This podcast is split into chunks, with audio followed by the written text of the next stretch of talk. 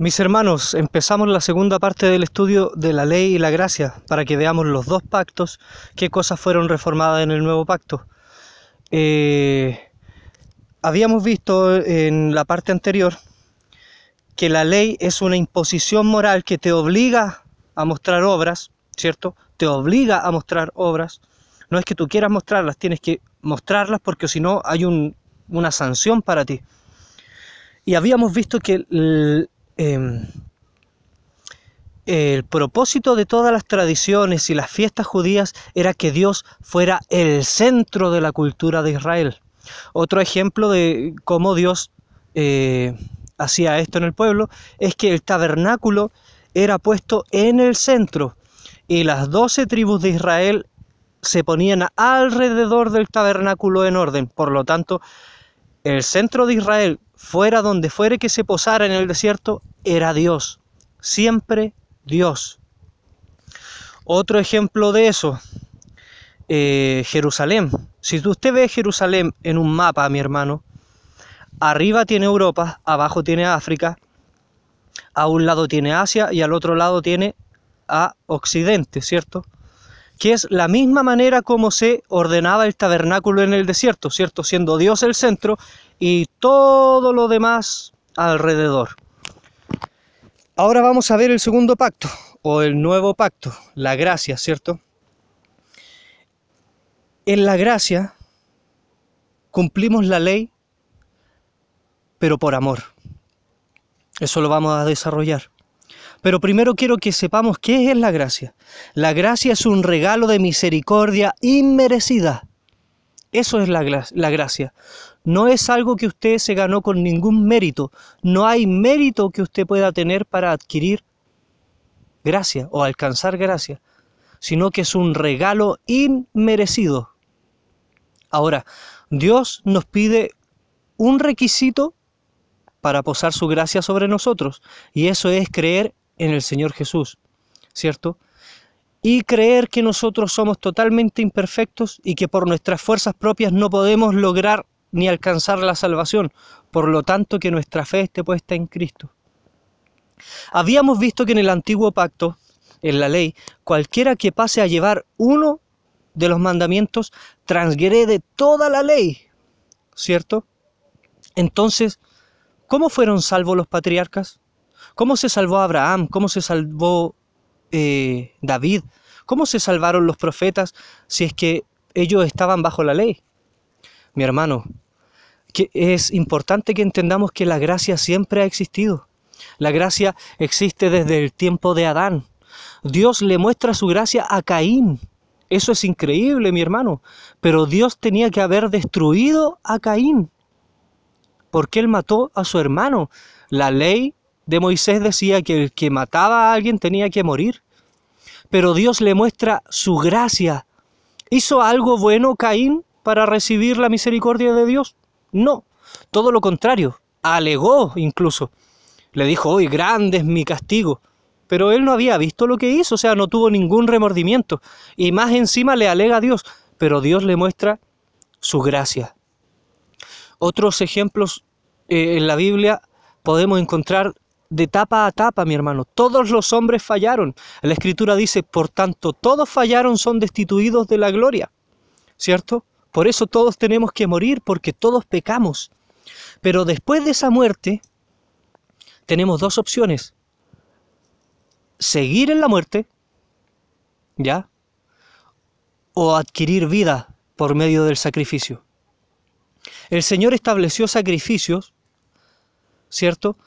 Para que el hombre fuera arrepentido, a mostrar eh, eh, eh, arrepentido, a pedir perdón delante de Dios vamos a ver que esas cosas se malean, pues hermano, porque el hombre tiene un corazón malo, ¿cierto? La gracia es un regalo de misericordia inmerecido. Todos los patriarcas del Antiguo Testamento fueron salvos por gracia, porque ninguno fue capaz de cumplir la ley completa, ninguno. Y de hecho, ¿Por qué fueron salvos por gracia? Ah, mi hermano, porque todos los patriarcas tenían conocimiento de que vendría un Mesías, y antes de que el Mesías apareciera, ellos ya lo habían aceptado en sus corazones. Por lo tanto, cuando vino el Señor Jesús y murió por todos nosotros, como ellos ya lo habían aceptado, ese sacrificio los cubrió a ellos. Amén.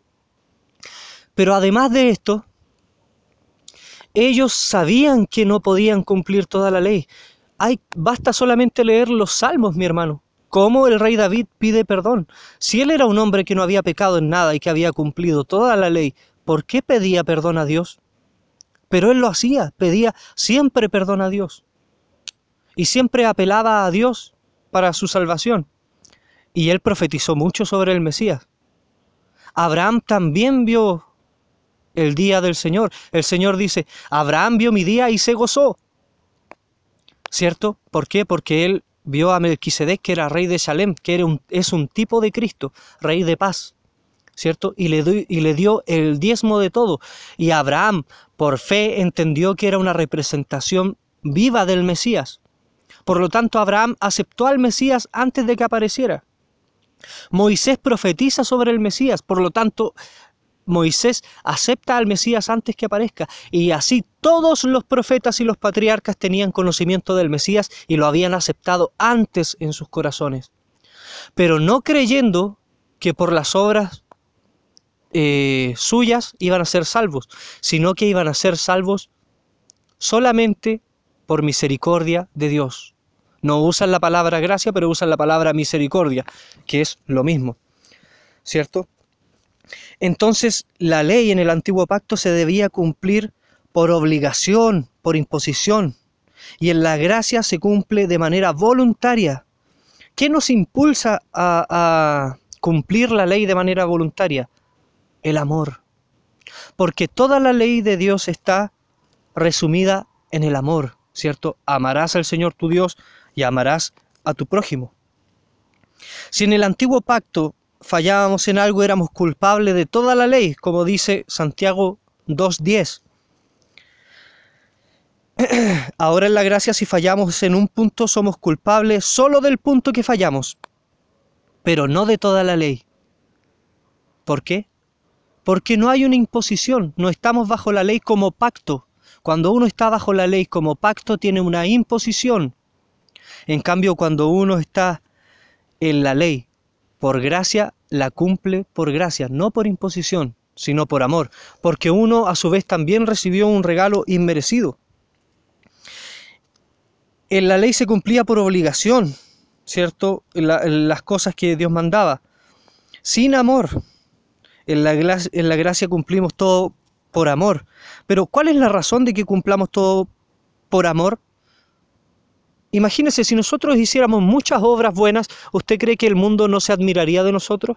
¿No encontraría que nosotros somos lo máximo y que somos muy buenos? Pero hay algo malo en eso. Que todas las obras están fuera de la carne. Todas las obras son exteriores, mi hermano. Todas las obras son para que los demás las vean. Pero Dios dice que lo más importante no son las obras, sino la intención con que uno hace las obras. Por eso en 1 Corintios 13, que es la preeminencia del amor, el apóstol dice, si yo hablara eh, palabras humanas y angélicas y no tengo amor, no soy nada, pues hermano. Yo puedo hacer miles de cosas grandiosas para el mundo. Y si no hay amor y no hay una intención transparente de mí en, en lo que estoy haciendo delante de Dios, no sirve de nada. Sino que eso, eso que hice, esa obra que hice, me cuenta como condenación. Porque la hice para ser visto, porque la hice con una intención no buena, porque la hice sin amor. ¿Se fija? Ojo de hacer obras sin amor o sin buena intención, porque ni una moneda, mi hermano, le va a recibir el Señor de buena fe si es que usted no la da de buena fe. Porque si usted da una ofrenda a tirones, va a llegar arriba y Dios le va a decir, así que de mala gana me diste, esto, que debería ser una bendición para ti, te va a ser contado como pecado, porque no hubo una buena intención cuando lo hiciste. Eso yo creo que quedó claro, ¿cierto mi hermano? Ahora tenemos que ver contestar algunas preguntas. Algunos hermanos piensan que con el nuevo pacto la ley se eliminó, ¿cierto? Pero la ley de Dios no puede ser abolida o abrogada, mi hermano, porque la ley de Dios es eterna. Isaías 48, eh, capítulo 40, versículo 8 dice que la palabra de Dios permanece para siempre. Ahora, ¿qué es la ley de Dios? ¿No son palabras de Dios? Sí, y si las palabras de Dios permanecen para siempre, ¿puede la ley pasar? ¿O puede ser abolida o abrogada? No, mi hermano, no puede ser. El mismo Señor Jesús dice, no he venido para abrogar, sino para cumplir. Todo lo que nosotros hacemos como cristianos, lo hacemos por ejemplo del Señor Jesús. Él nos dio ejemplo de todo, así lo dicen los apóstoles que Jesús nos dio ejemplo de todo lo que teníamos que hacer. Y aquí el Señor Jesús nos dice que Él vino a cumplir la ley. Por lo tanto, ¿qué debemos hacer nosotros, mi hermano? Cumplir la ley. Eso es lo que debemos hacer. Pero nos vamos a dar cuenta que la ley tiene dos áreas. Y es un área espiritual y personal, que es la, el área que le importa a Dios, ¿cierto? Que tiene que ver con los diez mandamientos, que tiene que ver con el amor y hay un área que es tradicional en la ley, que esa es la parte que el Señor dejó a un lado. Eh, el Señor dice que no ha venido a abrogar la ley sino a cumplirla en Mateo 5:17, por si alguien quiere buscarla. Ahora, si el Señor nos vino a dar ejemplo y cumplió la ley, ¿por qué nosotros no cumplimos la ley? Si el mandato de nosotros es a imitar al Señor Jesucristo, como dice Primera de Corintios 11.1. Y llegar a la estatura de un varón perfecto. De nuevo, ¿cuál es el varón perfecto? Cristo. Eso está en Efesios 4.13. Entonces alguien puede preguntarse, bueno, si usted dice que la ley no se puede abolir ni se puede abrogar, entonces nosotros debemos cumplir la ley de los judíos? Mi hermano, no. La escritura enseña que hay leyes solo para el pueblo sanguíneo de Dios, los judíos, como la circuncisión, eso está en Génesis 17:11, y hay otras que son para los gentiles, ¿cierto? La iglesia, este nuevo cuerpo espiritual que se levanta en el mundo. Como por ejemplo la forma y el orden que se usa para hablar en lenguas dentro de la iglesia, eso solo para la iglesia, para los gentiles, para el nuevo pacto. Eso está en 1 Corintios 14. Entonces, alguien me puede decir, bueno, si la ley no fue abolida ni abrogada y nosotros no tenemos que cumplir la ley judía, entonces, ¿qué ley cumplimos? ¿Existen leyes para gentiles y leyes para judíos que son totalmente distintas? Y déjeme decirle de nuevo, no, mi hermano, son distintas solo en la tradición, en los ritos. Pero Dios exige lo mismo a judíos y gentiles. ¿En qué se separa entonces la ley de los judíos de los gentiles? En la tradición y en los ritos. Lo que reforma a Dios en el nuevo pacto son las costumbres humanas y las tradiciones. Dios elimina todo lo que está fuera de la conducta, todo lo que es esencial para la salvación. O sea, las tradiciones y los ritos, vuelvo a repetir, y deja solo lo esencial delante de Dios. Ahora alguien me puede decir, oiga, pero usted está diciendo eso y a mí me han enseñado toda la vida que la ley se abolió y que ahora estamos en un nuevo pacto y que por eso nosotros no tenemos que cumplir ninguna ley y que solamente es lo que yo sienta. Mi hermano, si usted quiere vivir en ignorancia, con esas respuestas lo va a lograr. Pero déjeme decirle algo.